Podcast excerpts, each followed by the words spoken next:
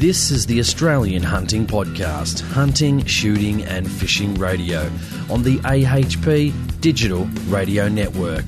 Visit us at AustralianHuntingPodcast.com.au. Sit back, relax, and enjoy. Here's the host of the show, Jason Selms. Welcome back to AHP. Thank you for joining me for another episode of the Australian Hunting Podcast. Pleased to have you with us.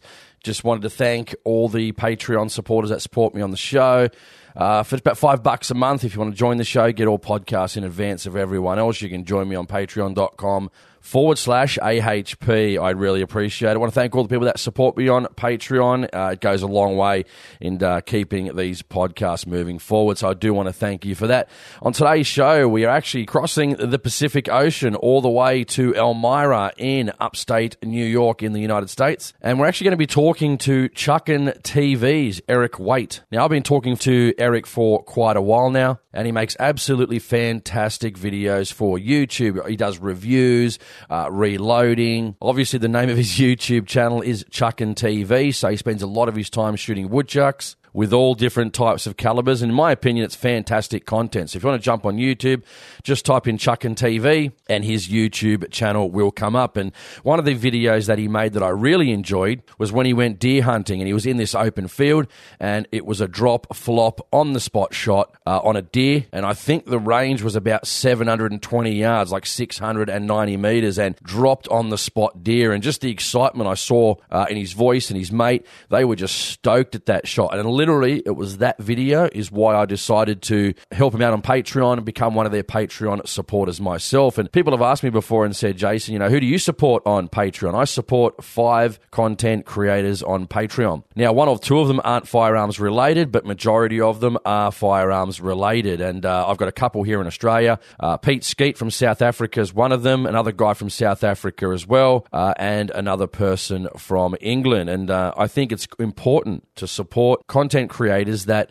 you know are making this awesome content. And I hate it, and I've said it before on a lot of podcasts, guys. I really hate when I see really good guys making just awesome content and they stop making it because it's just not worth their while. And, you know, I might have been watching their channel for a year and I may not have been, a, say, a Patreon supporter or a supporter of their show. And it's really sad to see this awesome content go.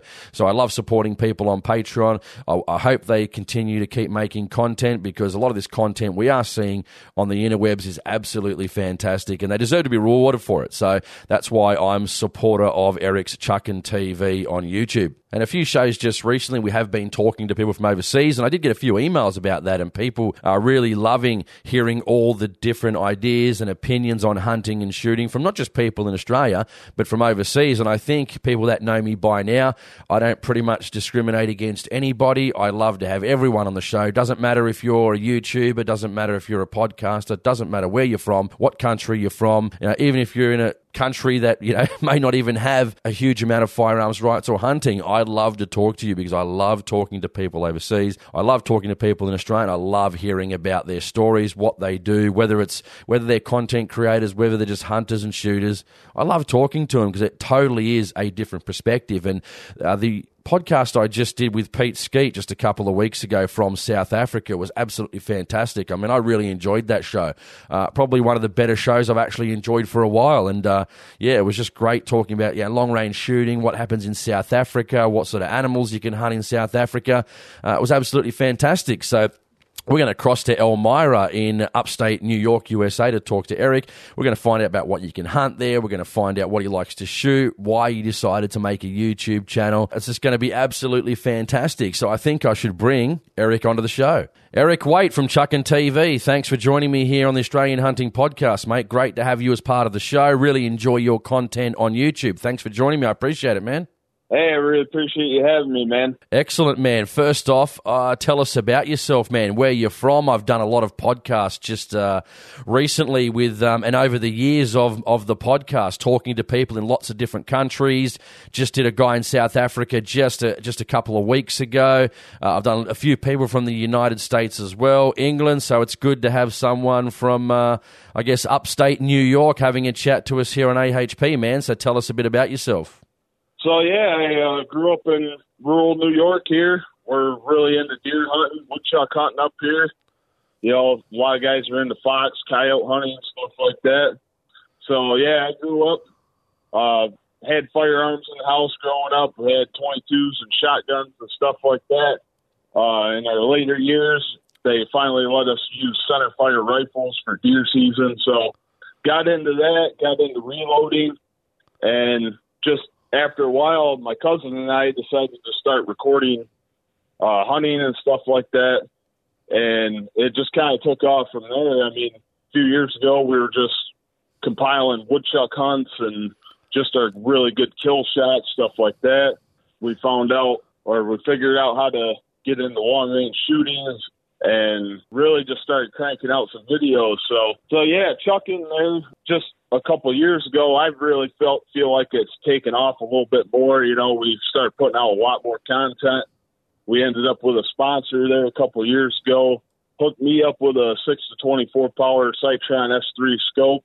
Just that, just that one thing there, kind of got us motivated into keeping keeping our content flow going. You know what I mean? So yeah, man, it sounds like a lot of fun. Uh, what's the biggest? What do you think the like when people are sort of hunting in your local area? What's the most popular species to sort of hunt? Is it do people like hunting a lot of different things? Uh, what's the most popular sort of species or animals to hunt in your area? What do you think? White-tailed deer, bar none, for sure. Like that's anybody you talk to around here. That's it's all about deer hunting. So I mean you get a really short season doing that, but that is definitely the most popular uh, season of the year for sure. How long's the season uh, for deer hunting? How long are you able to hunt deer for? Because obviously you're there in upstate New York, so it probably gets, I'm guessing, a little bit cold up there, and you get probably a lot of snow, so it must, you know, stop you from doing a lot of hunting throughout that you know, winter season because it's just it's just too cold in being able to get outside. Yeah, um, our archery season starts. Our archery season starts October first all the way through October 31st, and then there's a crossbow season for the ter- first two weeks of November, and then after that, there's about three weeks of rifle season, and then we get a muzzleloader season for eight days after all that. So we actually get a pretty good window to uh, hunt deer in. I mean, obviously archery season's the longest season, so. And I just recently got into archery myself. I don't, I, I don't have any videos on it, but for for sure, my cousin Garrett's really into it. Uh, of course, a lot of people around here are into that. So I, I mean, I'm more of a rifle shooter myself for sure.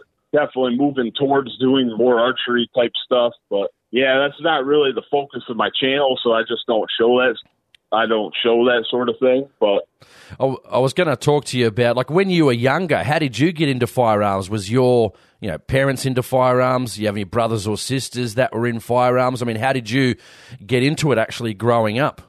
When I was growing up, my dad was uh, kind of into firearms to, to some degree. You know, we, we were only allowed to hunt with shotguns there back a few years ago, so that's pretty much all he had. He had a he had a 12 gauge shotgun and a 243. And of course, when I was young, I was shooting 22, stuff like that. Um, yeah, just when I got into my later teen years, I finally got around to buying my first rifle. I never really was a serious shooter there for the longest time. I think it was really when my cousins got into hand loading themselves is when I got really serious about it because I just saw the potential of uh, you know, being able to shoot under inch groups at 100 yards. And I was just like, all right, this is really cool. And we finally had the capability to take deer, you know, past 100 yards, you know, using a center fire rifle instead of a 12 gauge slug. So, you know, I kind of got into it that way. I just had a few friends that were into shooting and stuff like that. And that's just what, uh, that's just kind of what got me into it. Now, now, obviously, I'm into it more than most people are because yeah, you know, I have yeah. a, uh, I have a YouTube channel dedicated to it, and the whole long range aspect was something that I guess I never really expected to get into so much. But uh, yeah, my first rifle there's a single shot 243, the CVA Scout, and I had that Redfield scope on it, and that has that you know, it has an adjustable turret on it, all that stuff. For some reason, somehow I found out, you know, how I could actually dial that turret in to shoot, you know, X distance. And rather than doing your guess and holdover. A lot of people call it Kentucky windage around here, where you're like, all right, well, I got to hold 12 inches high to hit this deer at 300 yards or whatever. And I just thought I I got to where I was getting damn close to hitting woodchucks, you know, 300, 400 yards with this little single shot. Um, after that, I decided to get really serious about it. So I bought my Tikka T3 300 Win Mag, threw a better Redfield on it. That's the 6 to 18 power. And then just all of a sudden I started connecting, you know, I started connecting shots 400, 500, 600 yards with that thing. So after that, you know, I just got really passionate about it. I said, this is something really special, you know. Renowned for their strength, reliability, and attention to detail, Miroku shotguns are the perfect example of what a sporting shotgun should be. Miroku have been producing quality products for over a century and sold in Australia since 1963. Each Miroku shotgun is crafted with precision, from the MK Trap and sporting models to the all round best selling field shotgun, the MK70.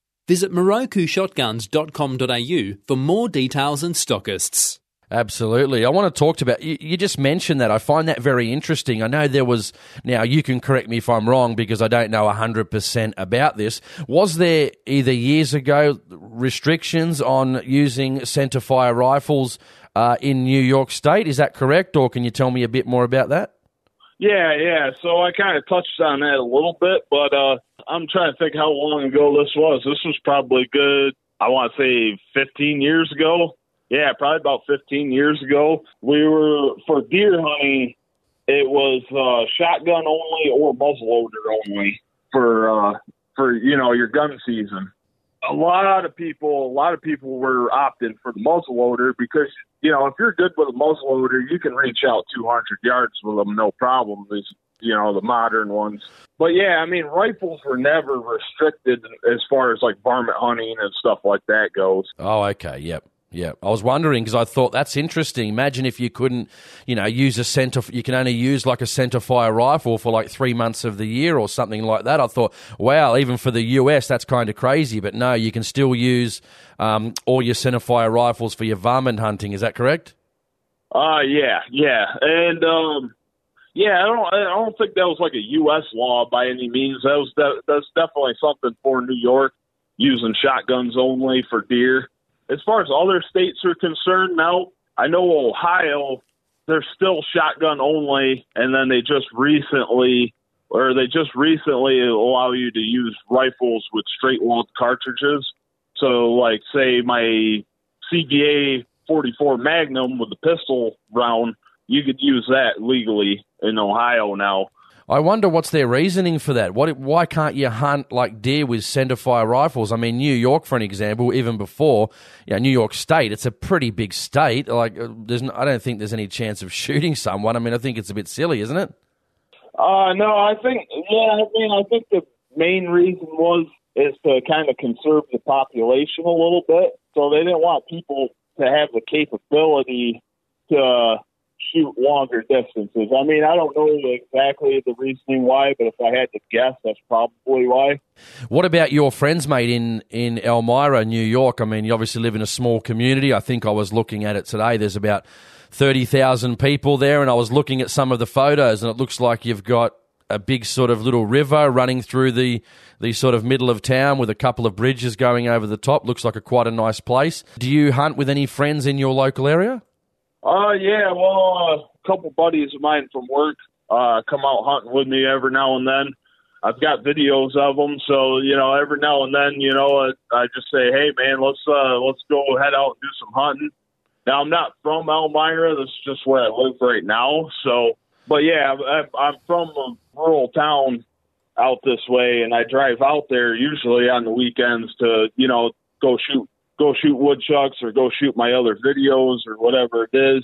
So uh, yeah, yeah, Elmira is definitely not like oh, what do I want to say? Elmira is not like a uh, big hunting type of town. You know what I mean? Yeah, exactly. Yeah. Per se. I was going to say, what about like you know when you're obviously going out, you like to shoot woodchucks, deer hunting, long range shooting, but what about any of the other sports? Do you just get into any like you know pistol shooting, you know rifle range shooting, shotgun shooting, or clay targets, or anything like that? Uh, every now and then, you know, we'll we'll uh, do a little messing around with uh, doing some clay pigeon shooting stuff like that. Yeah, other than that, I mean, I, I'll shoot a handgun anytime I get a chance to because that's just that's just plain fun. Uh, I don't have my uh, pistol permit here in New York, so so yeah, my my uh, pistol experience is somewhat limited for sure. What's the what's the situation like in New York with now I know I've, I've, talked to a lot of different people from a lot of different states in the US about concealed carry and that. What's the situation with like concealed carry permits in New York? Is it um, take a lot to get? Is it easy? Or I think from what I've been seeing on the news they're they're really clamping down on, on gun laws in New York. Uh yeah. So in order to get a concealed carry license here in New York you do have to have a license um, it usually takes about three to six months, depending on what county you're going through. You have to put your application in, get a thumbprints, and then after, oh yeah, and then you have to have three references. So what happens after that is that the sheriff's office will call those references up. They'll call you up, and then they also do like a face-to-face interview with you and then from there, you know, they they will deny you or give you the the concealed carry permit, and then after that, you know, uh, every handgun you buy here in New York, you have to go and get registered. But yeah, that's it. That's that. I mean, I think you got to don't quote me on it, but I think you got to renew the license every few years or so. Oh, it's interesting you were talking about when you purchased your, one of your rifles there, the 300 Win Mag. Now, when you were purchasing that, was that to hunt deer, or you just think I'm just going to go big banger and use a 300 Win Mag on on the woodchucks? 300 Win Mag on the woodchucks. uh, yeah. So my earlier videos there, I was using the 300 Win Mag for literally everything: deer, woodchucks, but mainly, like I was, I was shooting woodchucks. Of course, everybody's like, "Oh, that's way too much for them." But uh, my my thought my thought behind it was, is if I can get really good with this rifle, then I can get good behind pretty much anything. You know what I mean? Like handling the recoil, all that stuff. But I also wanted something that I knew I could really reach out and touch something with. Um, the the deer hunting or my deer hunting ground is uh, really long range. Really, I mean, it's a pretty pretty wide open fields. There's a variety of wide open field plus a lot of thick timber and stuff. And I just I've always thought like if I see a buck of a lifetime standing on top of that hill, I want to be able to hit him for sure. So I mean, woodchucks are kind of a means to practicing and getting you know my equipment dialed in and just being confident when I go to take a bigger animal like that, like I'd want to be be able to make that ethical shot. You know what I mean?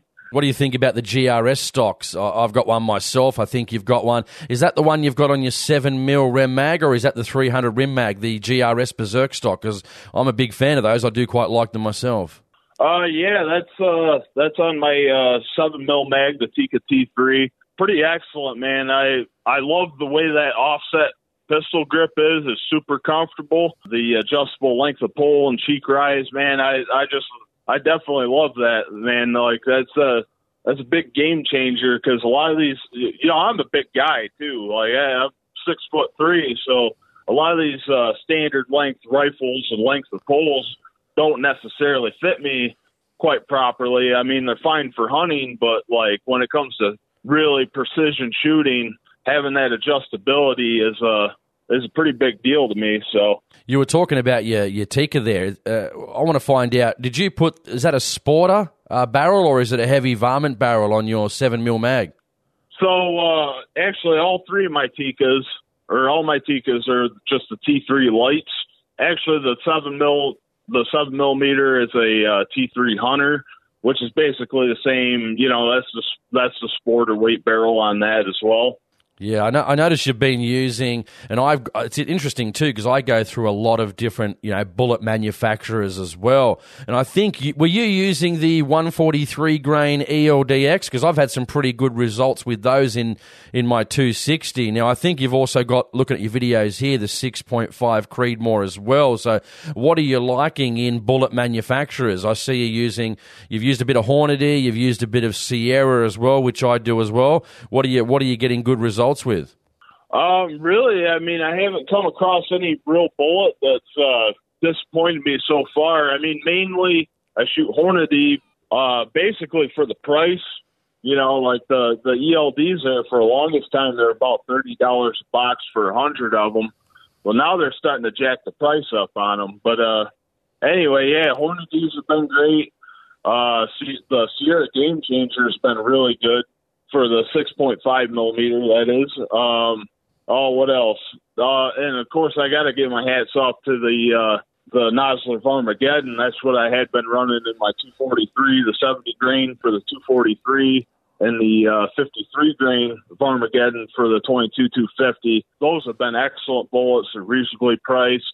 Uh, if if you get into some of the other Nosler bullets, they can get a little bit pricey because they sell them by the box of fifty, and they run about I want to say about thirty forty dollars for a box of fifty uh, here in the states. So yeah, they can get a little pricey, but uh, but yeah, I mean I, I don't I don't like uh, I'm not real biased towards any one company or the other, man. I just uh, I try a little bit of everything, see what works for me, see what doesn't, and yeah, I mean, I just haven't been real disappointed with any of them.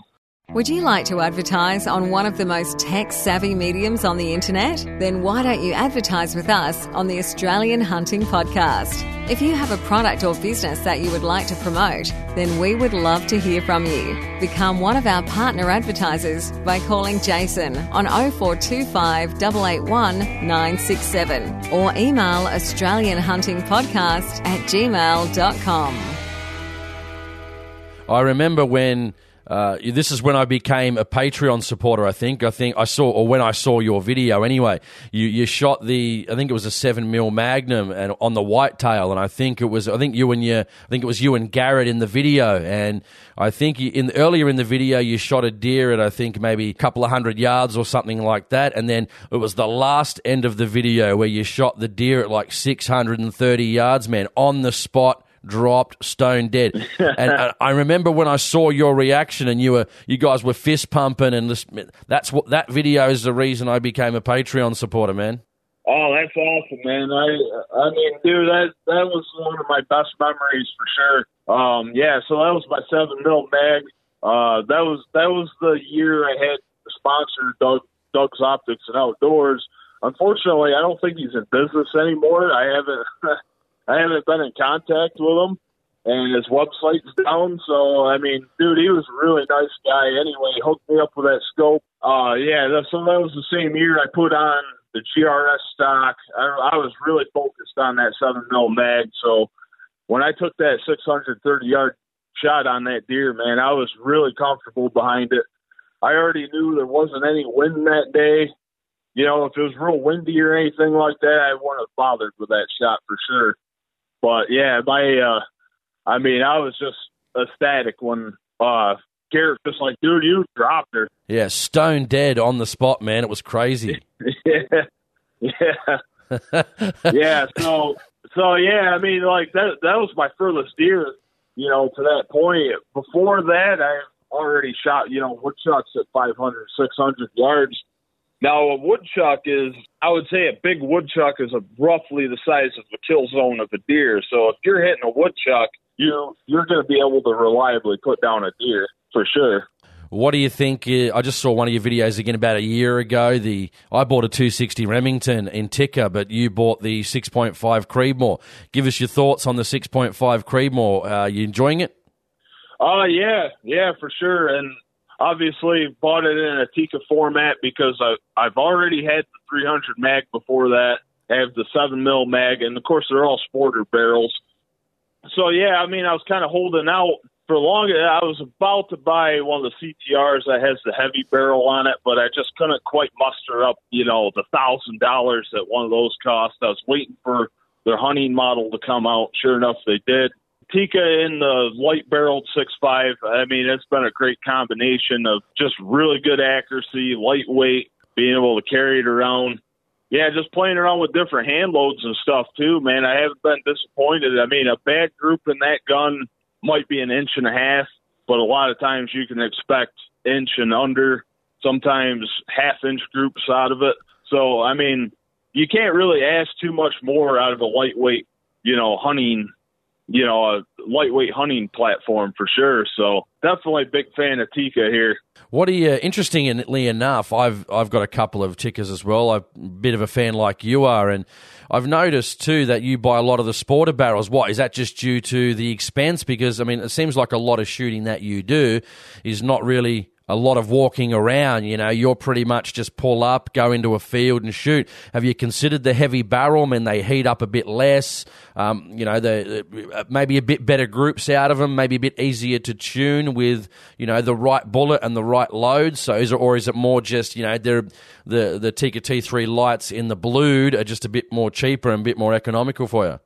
Uh, well, for one, it's definitely definitely the price for sure. Two is just the versatility of them because I mean obviously I'm connecting these shots with a lightweight sporter barrel. So it's kind of a you know, it's kind of a combination of being able to shoot long range.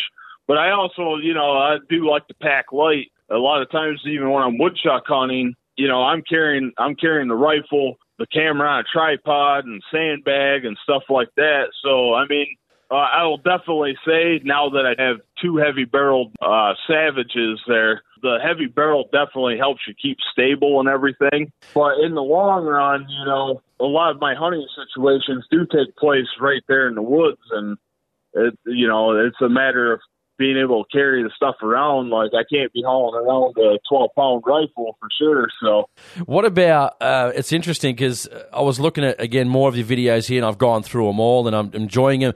Uh, you started getting into the seven mil magnums at one stage. You know, the big guns for uh, you know, woodchucks. But what what do you like about the seven mil Magnum compared to other calibers? I mean, you can pretty much, you know, knock them down with something smaller. You know, you, you chose the seven mil really just to clean them up really good. So, what was the reason for using the se- the seven mil mag? Uh, yeah, I mean, really, I mean, out, out of any of the calibers that I use, the seven mil mag, three hundred mag, you know, those heavier those heavier bullets definitely buck the wind uh, a hell of a lot better for one. But uh, yeah, our ma- our main purpose of shooting shooting these big calibers at woodchucks really is to just practice for deer season. Like we really want to know that those, you know, that our our deer hunt rifles are squared away, so we can make those ethical shot on deer.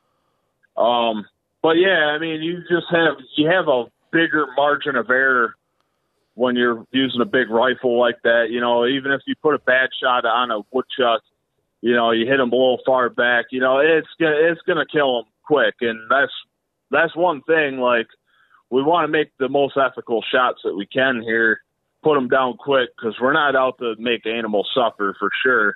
Now, when you put one of those seven mils or a 300 mag through a deer, uh, you know, a deer's boiling room, you know, at 300, 400 yards, you don't have to worry about that deer going anywhere. Like that, it's going to drop on the spot, and it's a good, quick, clean kill. If you had to pick one favorite caliber that you own, what would it be? Oh man, um, I've put him on the spot. Say, man, yeah, yeah. Oh boy, I'd hate to say six five Creedmoor because that's like you know that's everybody's go to bullshit round. But yeah, I, yeah, I got to go with the six five to be honest with you. Um, I mean, hey, you know, if I had a two sixty or the six five fifty five uh, Swedish Mauser, you know, I'd be perfectly happy with those two. I think it's just a good balance of you know overall power, but light recoil great long range potential. You know, like it's just a good all the way around caliber for sure. Now for varmints, if if we're just strictly talking woodchucks all the way up to maybe coyotes or something like that, um, I'm I'm taking my 22 250 all day, man. Like that, the 22 250 to me is one of the best calibers out there. Um, you're launching a 53 grain bullet. I'm getting about 3,500 feet per second, 37 uh, 100 feet per second with a different powder load. But either way, I mean, the, the it's just such an accurate round. Um, if you're not into dialing the scope in for long range, you really don't have that much drop. Say you're zeroed at 100 yards, you're only, you're still only dropping about six inches at 300 yards, which for all practical purposes, most people don't shoot that far anyway. So it's nice to have that nice short range, you know, flat trajectory, and really a 22 250. I gotta say, is one of my favorite favorite rounds now that I've been shooting it here for about a year or so. I've been considering trying to get a, a 22 to either a 204 or a 22 250. I'm not 100% sure yet, but uh, I've got all these guns I want to buy and I just don't have enough money to buy them yet. so, yeah, um, I mean, dude, I, I own so many different calibers now. Um, a lot of it is because I, you know, I, I'm running a YouTube channel. I'm trying to create content. So, you know, I, every, every people who know me are just like, "Oh man, you're buying another gun?" Like, "Oh, you're buying another gun?" But I mean, dude, I I just love it.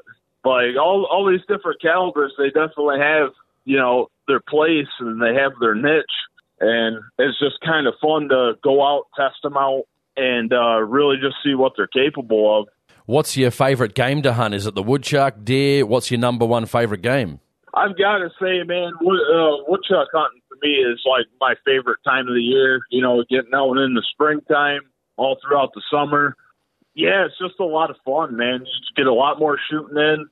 It's just a lot more action packed. You know, you're, you're lucky deer. I love shooting deer too, but like you get, you, you'd be lucky if you get two deer tags for you know your regular rifle season and you know you just shoot your two deer and that's it like you're done for the whole year so after that you know it's just fun to be able to get out do some small game hunting i do get into a little bit of squirrel and fox and uh coyote uh here and there you know like i don't really film it a whole lot but i get into it here and there i'd like to get into it a lot more for sure when is generally your woodchuck? I mean, do you have a season on woodchuck, or you can hunt woodchucks all year round? Or I guess it gets pretty cold up there in New York, and you get a lot of snow on the ground. So when do you do majority of your of your woodchuck hunting? There's not a set season on uh, woodchucks. It's basically woodchuck season starts when you see one and it ends when you pull the trigger. So, so uh, woodchucks are out basically from the spring on to maybe mid fall or so it starts getting cold out, they basically go into hibernation. The Australian Hunting Podcast is the only hunting, shooting, and fishing podcast radio show in Australia. With over 40,000 downloads per month, you are sure to find some information that can help you. If you love hunting, shooting, fishing, and a little bit of politics, the Australian Hunting Podcast has you covered. To listen, check us out on iTunes and visit australianhuntingpodcast.com.au. What about when there's snow on the ground? Are you able to go out when there's snow on the ground, or is it just way too cold to go shooting when there's too much snow on the ground? Well, I don't. I usually don't let that hold me up too much. And actually, this last deer season, uh, it started snowing early, which is great actually for hunting deer because, well, for one, it makes them stick out like a sore thumb uh, we're always just hoping we're hoping for snow by the time rifle season comes around. During the winter months, say about January through February, that's when small game season still open, so you can still get out, uh, shoot squirrels and fox and uh, any other sort of small game we got here. But yeah, I mean, honestly, I I love getting out when it, when there's snow on the ground when it's uh you know 20 degrees and basically just dress warm and go for it. You know, I I did a couple videos earlier this year, actually, first time ever, where we were out there just shooting targets at 300 yards. We are out there just shooting right out in the wide open field, and there's snow on the ground and everything. I mean, I'm wearing big Carhartt jacket and uh and everything. So is that the was that the TC Compass? Uh no, no, not that not that time it wasn't. I I did a accuracy test with my 22 250 at the time actually. I invested in some uh, steel plate targets, went out and set them up and so yeah, I mean I wanted to I wanted to keep my practice up, you know, through those months. Usually I don't, but like this year I just really got into you know, I was like, you know what, I really want to create some content and I really want to keep my uh practice up with this 22 250 so that way when it comes time to uh take down some woodchucks, you know, I'm ready. So when you've got so many guns in the safe and you're about to go out hunting, you start looking at all these guns and you think, "Shit, which one do I take, man? Which one do you normally which one do you normally go and grab?" Boy, it, yeah, it's a, it's always a hard choice for sure. Really, I mean, just just from a content creating uh, sort of aspect, I I tend to try to uh, bring out something different every time. Uh, but yeah, it's all it's all. I'm always scratching my head, just wondering, you know, which one of these guns am I going to bring out next? I, I've been gravitating a lot more towards the Savage 110, 22, 250. Now I have the Savage 110, 6.5, so I've been playing around with that. Uh, I'm really just, you know, concentrated on getting those two rifles really dialed in for long range. They're definitely got the most potential out of the two, uh, out of any of the guns that I have. But yeah, I mean, there, some of the other guns I have here, pretty much already know where they're at, and I can expect, you know, I just know what to expect from them.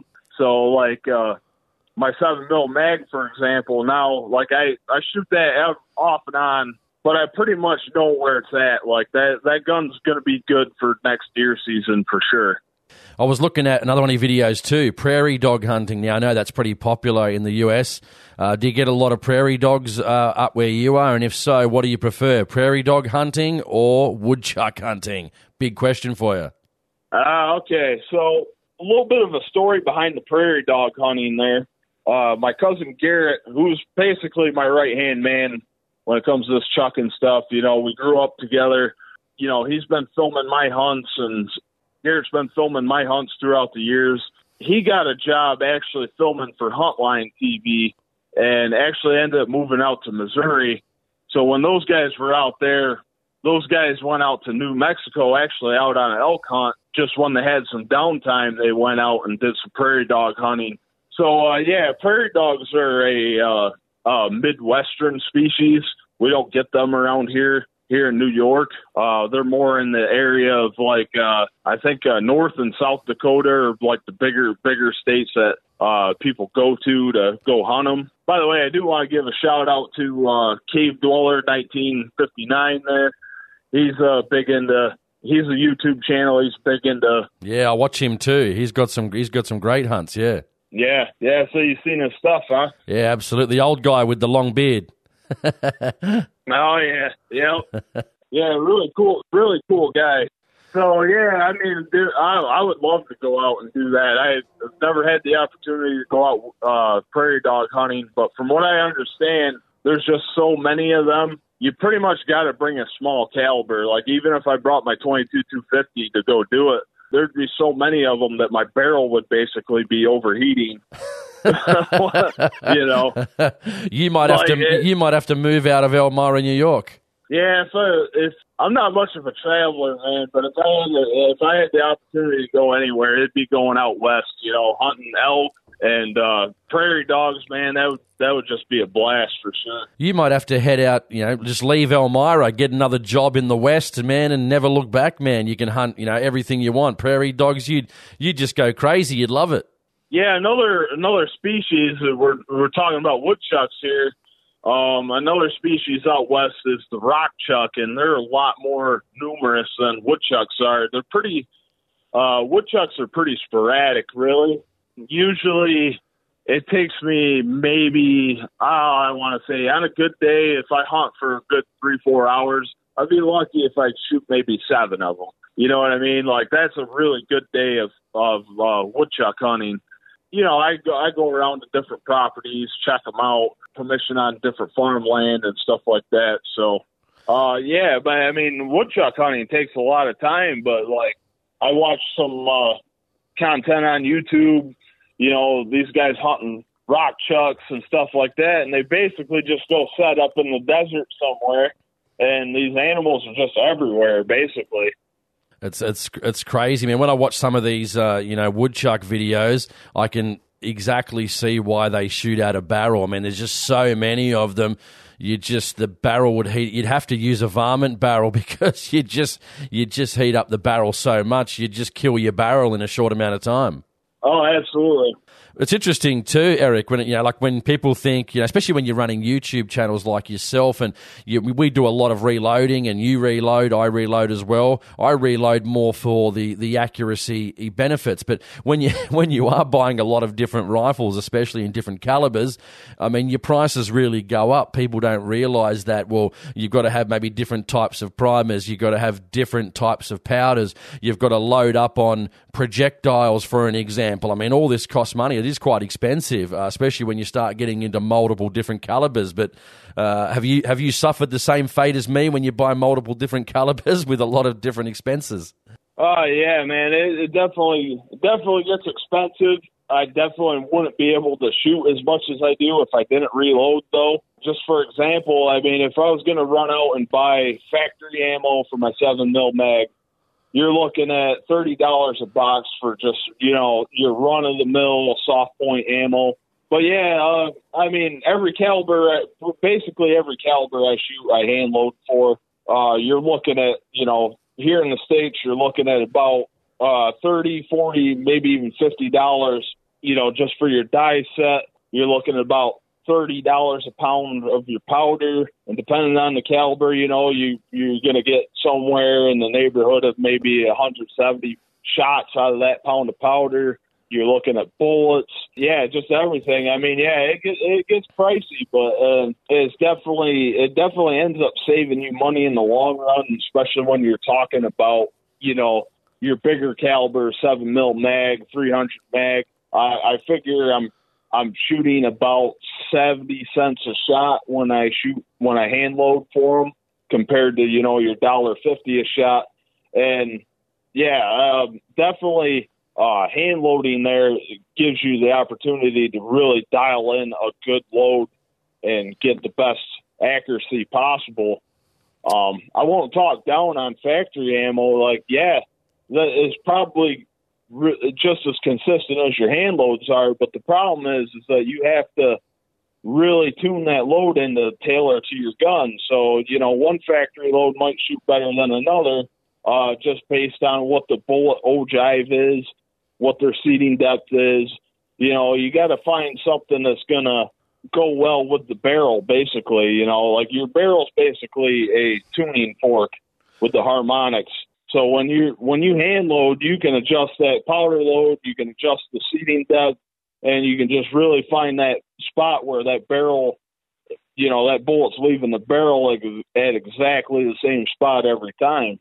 True. I was I was thinking about it. I was just actually doing some reloading just the other day, and uh, you know I use a difference of like electronic scales. I think I've got a Lyman Gen Six, but I've also got some RCBS balance beam scales. What do you go for, electronic or balance beam?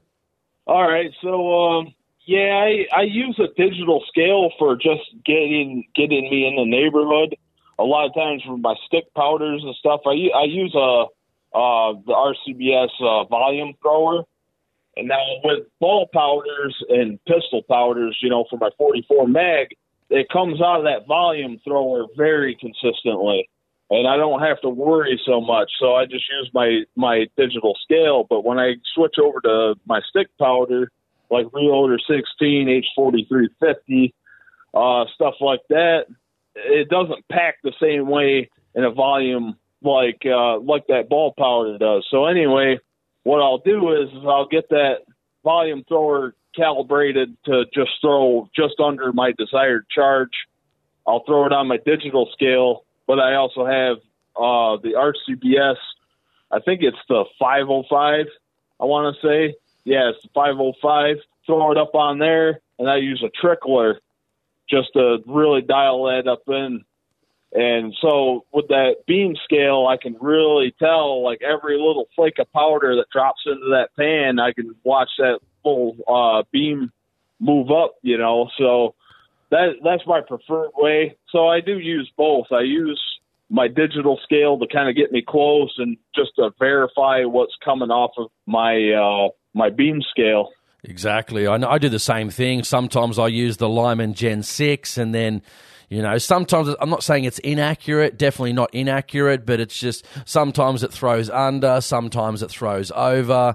It's just can be a little bit annoying at times, but it is a little bit faster. But then if you've got a powder thrower, or example, I've actually had really good success just using those. I think it's from the brand Lee, the Lee Loader cups, you know, the little cup scoops, and you use the cup scoops, and you, yeah, I mean, I, I can get it down to be pretty quick these days. And I think just that balance beam scale, not that it's more accurate, I don't know, I just feel like it's a bit more of a, a precision instrument than, say, the electronic ones. Could be wrong, but I do like using both, so. Yeah, the thing I really like about the beam scale is just you get that instant feedback. You know, like I find a lot of times, and I've used like more expensive scales when I when I used to only reload at my uncle's house. He had a nice uh, Dillon electronic scale. The thing is with them is that they don't seem to like having a small amount of weight put on them at any one given time. You know what I mean? Like you put two or three flakes it'll just sit there. It'll just be like, oh, okay, what's this? It, it takes it takes about you know a tenth of a like you you almost want to put in a tenth of a grain at a time, so that way it just reads it instantly. Now with beam scale, like I said, I can just sit there and trickle in one or two flakes of powder, and I can see the thing moving. So you get like instant feedback on it, which is really nice. And I mean, obviously, I don't have problems. You know, I I do load testing videos, and like you you can just tell like I, the the powder's coming out consistent every single time. You know. When I was on the, I had a bit of a pros and cons with both of them initially. Like, and you're right with the electronic ones. I noticed when I used to like, uh, it might throw under like the, the load that I want. So I'd give just the little tube a little bit of a tap and I'd drop a little bit more powder in. And you're right, it wouldn't even make a difference. It wouldn't even go up. But what I found really works is when you tap it and a little bit of powder falls into the bowl on the electronic scales, I've actually got to lift it off the scale and put it back on to actually register the the correct load. So that's that's what I found actually works because you can keep trickling in, and sometimes not that it gets stuck on a certain powder charge, but it just seems to if you pull it off and you put it back on, it actually makes a huge difference. But then on the flip side too, Eric, I also know with the um, RCBS, I think my powder balance beam scales, it's actually got a magnetic dampener in the balance beam scales. So when you actually get up to where you're close to your load, when you're actually trickling, sometimes that doesn't move either because the magnetic dampener yeah. inside the inside the actually RCBS, like it's actually holding it there. So sometimes you just got to give that balance beam scale just a little bit of a, a, a tap because I, I remember one time I was trickling in and I'm trickling, I'm trickling, it's not moving, I'm trickling, and I thought this can't be right. What on earth's going on here? Then I just gave the beam a bit of a, a tap, and then all of a sudden it read really high. So obviously that magnetic dampener. So if anyone out there is listening to uh, this show and they're having an issue with the RCBS, I think it's the M500 or the 505, whichever one's got the magnetic dampener. If you are trickling and it's not moving, just give the pendulum just a little bit of a, a touch so you get that moving again and then it reads correctly. So just a bit of a tip for uh, anyone listening there. Yeah, yeah. Um, yeah, it's kind of, you know what actually really got me into like listening to your stuff here on the podcast was man, I forget his name now, but uh, you had a guy on that you were talking, you know, reloading and stuff with him, and really like I uh, I had no idea that people in Australia were even really into reloading. So I mean, it's really cool that you guys, you know, on the other side of the world are basically doing the same thing that we're doing here in the states. So that's pretty. Uh, that's definitely pretty cool, man. Looking for outdoor equipment for your next adventure? At Aussie Outdoor Gear, you can find cooking equipment, camo clothing for kids, backpacks, camo accessories, and much more. We cater for your hunting, fishing, camping, hiking, and other outdoor pursuits with our unique product range. AussieOutdoorGear.com.au. Quality gear at affordable prices. I was just out, just I think it was about a week and a half ago. I just got a 260 Remington Tikka Varmint in stainless steel, uh, probably about you know five six months ago, and I took out the 143 grain ELDX, and man, that thing is just it is on fire at the moment. I mean, quarter inch groups at you know, at, at 100 meters. I mean, it's absolutely fantastic. That thing's a tack driver. I mean, for a factory rifle, I really can't get any better than basically average quarter inch or 0.3 inch groups at 100 metres. I mean, it's just crazy with those 143. So I can't wait to get it out, shoot some deer maybe long range or shoot some varmints at long range. I reckon it's going to be freaking awesome. No kidding. So, um, uh, what would what would be your uh, you, your equivalent to maybe shooting woodchucks? What do you guys do in Australia as far as like uh, varmint hunting? Pretty much for us, obviously, we've got uh, the red fox here in Australia as well. I know you guys over there have got the red fox and the grey fox. We've only got the red one. Uh, normally, man, pretty much we've got rabbits. So we a lot of rabbits. We can hunt rabbits, especially if you've got like a rabbit warren. Sometimes you can it can almost be as good as like you know um, prairie dog hunting because you know rabbits are really overbreeding over here in Australia. If you really get a good piece of land that's got like a lot of rabbit warrens on it, man, you can just go crazy, dude. It's it's it's insane. Um, but rabbits, hares, but you know hares are few and far between. But that's generally sort of our major sort of ground dwelling animals. Really, rabbits, foxes, hares. We've got pigs, uh, boars, whatever you want to call them over there in the US. Uh, we've got deer as well. We've got a lot of deer species over here. I just shot a deer probably about a couple of about a month or so ago. Yeah, we got heaps of game, man. Like pretty similar to you guys, except for the ground dwelling stuff. Like you guys got the woodchucks, squirrels. You know, you've got rock chucks as well. Those sort of things. We don't have those over here. So yeah, yeah, yeah. I noticed. Uh, I watch. Uh, I watch another guy there um, in South Africa. The the uh, Air Arms channel, and they get into shooting ground squirrels, stuff like that. So, I mean, uh, man, I really enjoy just watching, you know, all the all these different hunting channels from around the world, different parts of this, uh, even the states here. You know, we got so many different animals out there. You know, go out there and shoot. Yeah, ground squirrels and and prairie dogs. You know, you go out west of the states here. That's really big here in the states. Uh, the those. I mean, those animals are numerous. Like I said, you could literally burn your barrel out shooting shooting those. uh, the woodchucks or groundhogs, as some people call them. Uh, yeah, I mean it's a bit bit more sporadic here. So, like even when I'm hand loading, like I really do focus on that cold barrel shot. Like I want a good hunting load, you know. Like uh, so you know, like even if you're only shooting inch groups, you know, as long as your first one, as long as your first shot's within you know, a you know a fraction of an inch of your desired bullseye or whatever, you know, a lot of times they'll get you by just fine. You know, like uh, you don't really have to worry so much about like heat stringing and stuff like that when you're out hunting woodchucks and stuff. How do you go when you buy, you know, your sporter rifles and that, and you got the seven mil mag and three hundred Win mag? Now, if I'm correct, I've been looking at obviously a lot of your videos. You don't really use uh, a muzzle brake or anything like that. I think you got one on the 6.5. I think the Mech Force Enforcer muzzle brake you had on there, but if that's the one I'm actually thinking about, that's correct. Um, yep, how, do you, yep, how, exactly. how, how do you get so accurate with, you know, like heavy caliber rifles without using a muzzle brake because I find even on the 260 Remington, you know, it's only a 6.5, but I really the only reason I decided to put the muzzle brake on it was because I really wanted to see those shots through the scope, you know, and I've did a bit of filming too. I think you've seen my channel too. I've filmed a lot of rabbits at, at sort of long range shooting and stuff, but I need to be able to see the hit. Before I was doing that, I noticed if I was shooting and I didn't have the muzzle brake on, I would just lose that sight picture just enough. So I wasn't even sure if I actually hit it or not. So I'd have to go back to the DSLR video footage to actually see whether I or how far away I was or whatever it may be. So how do you how do you combat that on the heavy recoil calibers without a muzzle brake? yeah, I mean it's pretty much the same thing. Even even my uh, Tikka Light, my T three Light six five. I mean, that thing's going to throw me off. You know, unless I'm shooting about 500, 600 yards, you know, I won't have time to uh, get back on the sight picture and see where I hit before that bullet actually gets there. So, I mean, a lot of times, man, I have to go back, review my footage.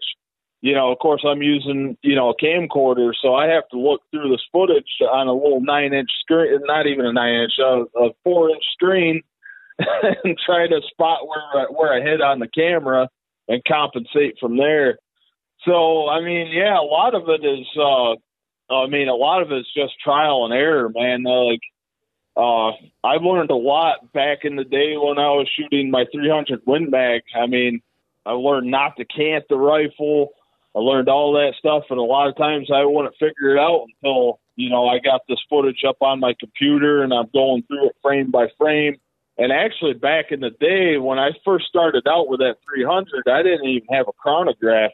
I basically dialed the load in, my most accurate load, according to the load data I should have been doing about 29, 29.50 from the muzzle.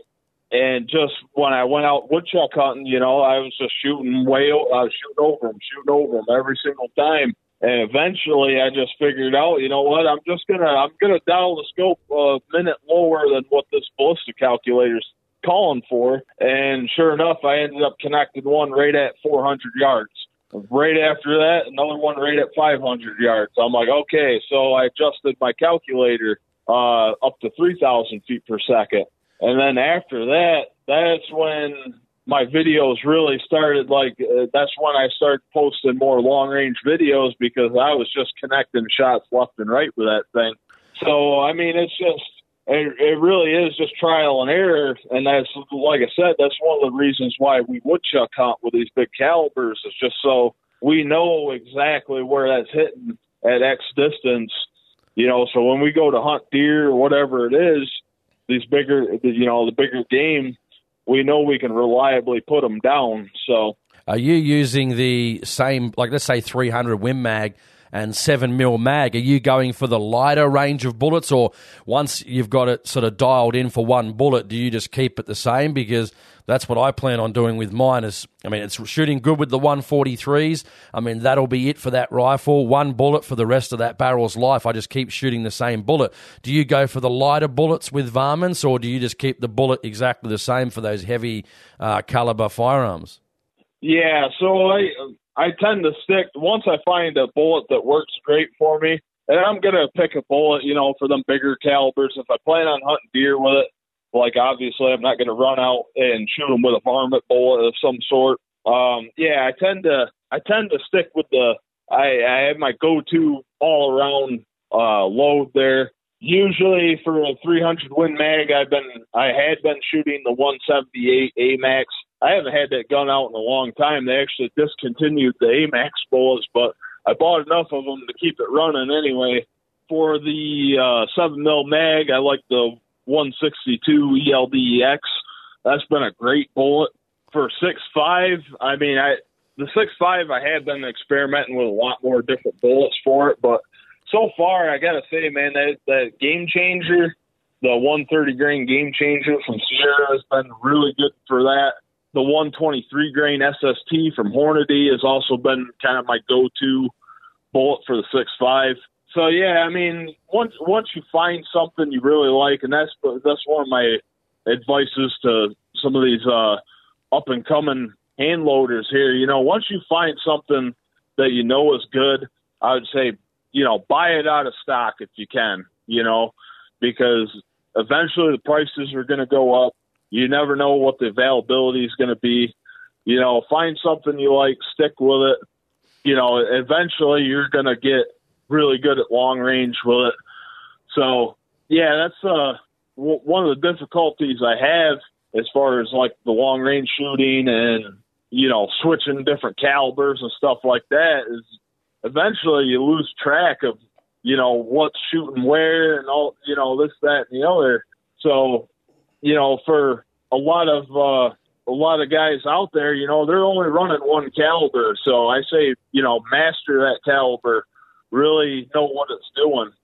Yeah, you're 100% right, 100% right. And you were talking before, it's interesting about the pricing of ammunition and products that really starting to go through the roof at the moment. And I get a lot of people that message me and say, hey, man, like, listen, shooting's just getting really expensive now. And you were quoting price, prices for bullets before, and they are going crazy. I mean, I just purchased, I rang my guy the other day, and I'm getting probably ten dollars a box cheaper than most people, but the Hornady, the one forty three grain ELDX, they're about seventy five to eighty dollars per hundred here in Australia, and I just said, well, this rifle is shooting really well with these uh, 143 grain ELDX, so give me 500 of them. And he goes, 500? And I said, hang on, make it a 1,000. I'm going to have these for the life of the rifle over, the, say, the next five, five to six, seven, ten years even. So, yeah. But, but it's interesting. I mean, you think about that $7, sorry, $70 per hundred rounds, ten boxes of a th- that's a thousand rounds. That's that's going to cost me. I mean, I'm I'm waiting to get the invoice now, but it's going to be seven hundred dollars for a thousand bullets. I mean, it's certainly shooting's shooting's not for the not for the not for the poor people, unfortunately anymore, which sucks because we should be trying to keep shooting as inclusive as possible. But I guess there's prices behind it. There's reasons why these things cost so much these days. Yeah, yeah, I, I heard you. I heard you talking about that at a previous podcast where you're going through some of the prices on, you know, uh, on bullets, whatnot. Man, I I, I really do feel bad for you guys because like it makes it hard for anybody who wants to like get into it. You know, they're trying to make it so much. You know, they're making it so expensive to even just shoot your gun that, you know, I think it does deter a lot of people from getting into it. Yeah, man, you're 100% right. What about coming up for the future, man? Any new purchases coming up, or what have you got planned for the future in regards to the channel and uh, any more gun purchases, scope purchases, or anything to tell us? Oh well, it, you know, I'm a bit of an impulse buyer. When I when I when I look at firearms, I I kind of end up just I don't know. I I get attached to something. I see. I do a lot of research on what I buy, and of course, I'll just start perusing and finding the best price on it, and then eventually, you know, it's like, you know what, I can afford that, and I'm going to buy it. So, um, but yeah, I think uh, I think from here on out with my channel, I'm I'm really trying to get the channel financially independent on its own because I just really can't afford myself to keep going out and buying all this stuff. I mean, I love doing it. Don't get me wrong. Otherwise, I wouldn't be doing it. But, uh, but yeah, I mean, I there's there's there's just so much out there. Like I'm willing to do videos on pretty much any firearm I come across, uh, any any new product. So you know anything like that, especially when it comes to a hunting rifle or long range precision rifle. You know, like I'm interested in it. Like I, at the very least, I want to try it out. If I end up buying it myself, you know, it becomes a permanent cast member of my channel. So like these, uh, you know, the Tikkas, the Savage 110s uh, all that stuff you've seen on there so far, unless I state other, uh, unless I state that somebody else owns it, basically it's going to show up again on the channel because it, it's just. Uh, I, I think uh, to do an honest review too, you got to have prolonged experience with whatever particular firearm. It's interesting you went mentioning before about you know impulse buying. Matt, you're in Elmira, Elmira, New York. I'm in Sydney, Australia. And, mate, when it comes to guns, it's universal, man. We all impulse buyers when it comes to guns, firearms, and gear. Yeah. Doesn't matter where you're from, man. It's universal. Yeah, and uh, I mean, my my interests are kind of spread across the board. I mean, I really like utilitarian type of rifles. You know, that's like your Tikkas, your Savages, uh, the CVA. You know, they're they're not like crazy expensive rifles by any means. Like I want to go out and thrash the hell out of them. You know what I mean? Like and not have to worry about it. Um, but I do like some of the classic rifles as well. You know, I'll I'll buy them whenever I can afford them. And the the last one I got there was that Mauser 2000 308. I did one video on it. I mean, I'd like to do more with that gun for sure, but that's just one of those guns. Like it's uh you know it's a uh, Mauser made in West Germany back in 1970, and the thing is just in beautiful condition. One of the smoothest bolts I've ever ran. For one, uh, beautiful bluing, wood stock, you know, hand cut checkering. like you, uh, you know, like that's one of the one of the things I have appreciation for for sure.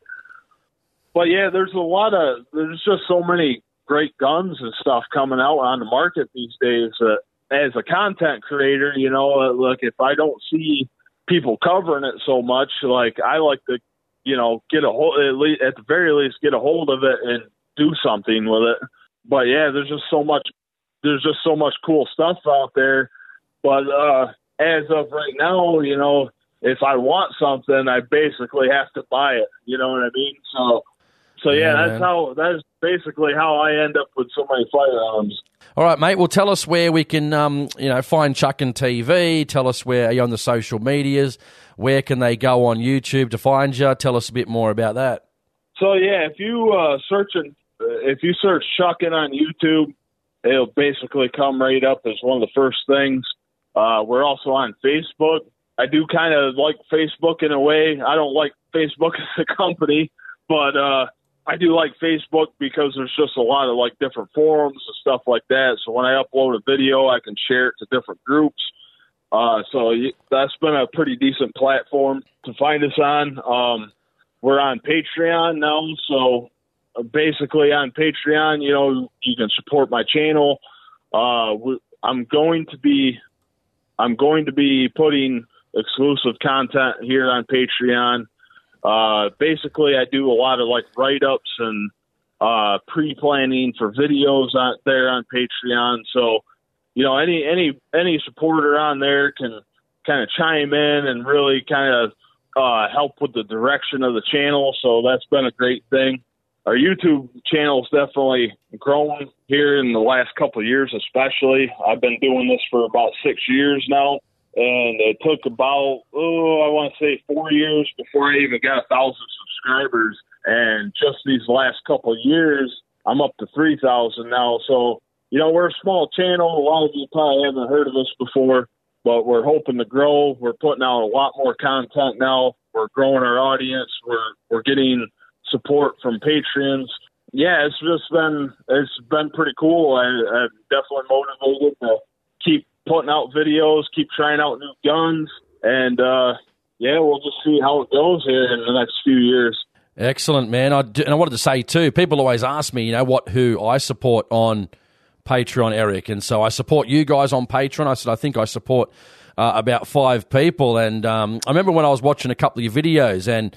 Um, I end up sending him just so people listening to the show. I think it's going to be fantastic. I think it's going to just boost up the content as well, which is fantastic. But I end up sending uh, Eric a microphone because uh, one of his videos had too much wind, and I was like, "Nah, screw this, man!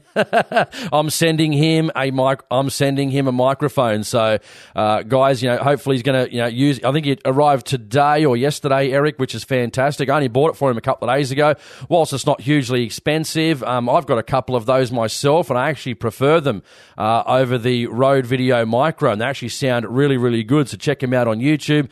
When he's going out filming now, it's going to have the dead cat wind muff on top of his camera. He's going to have pretty much next to no wind noise, so which is bloody fantastic. So, mate, I hope you use the product and you uh, enjoy it, man. And I'm glad to support, you know, financially, not just on Patreon, but you know, throw a few products people's way. I mean, this is money out of my pocket, guys. I didn't get this money from anyone.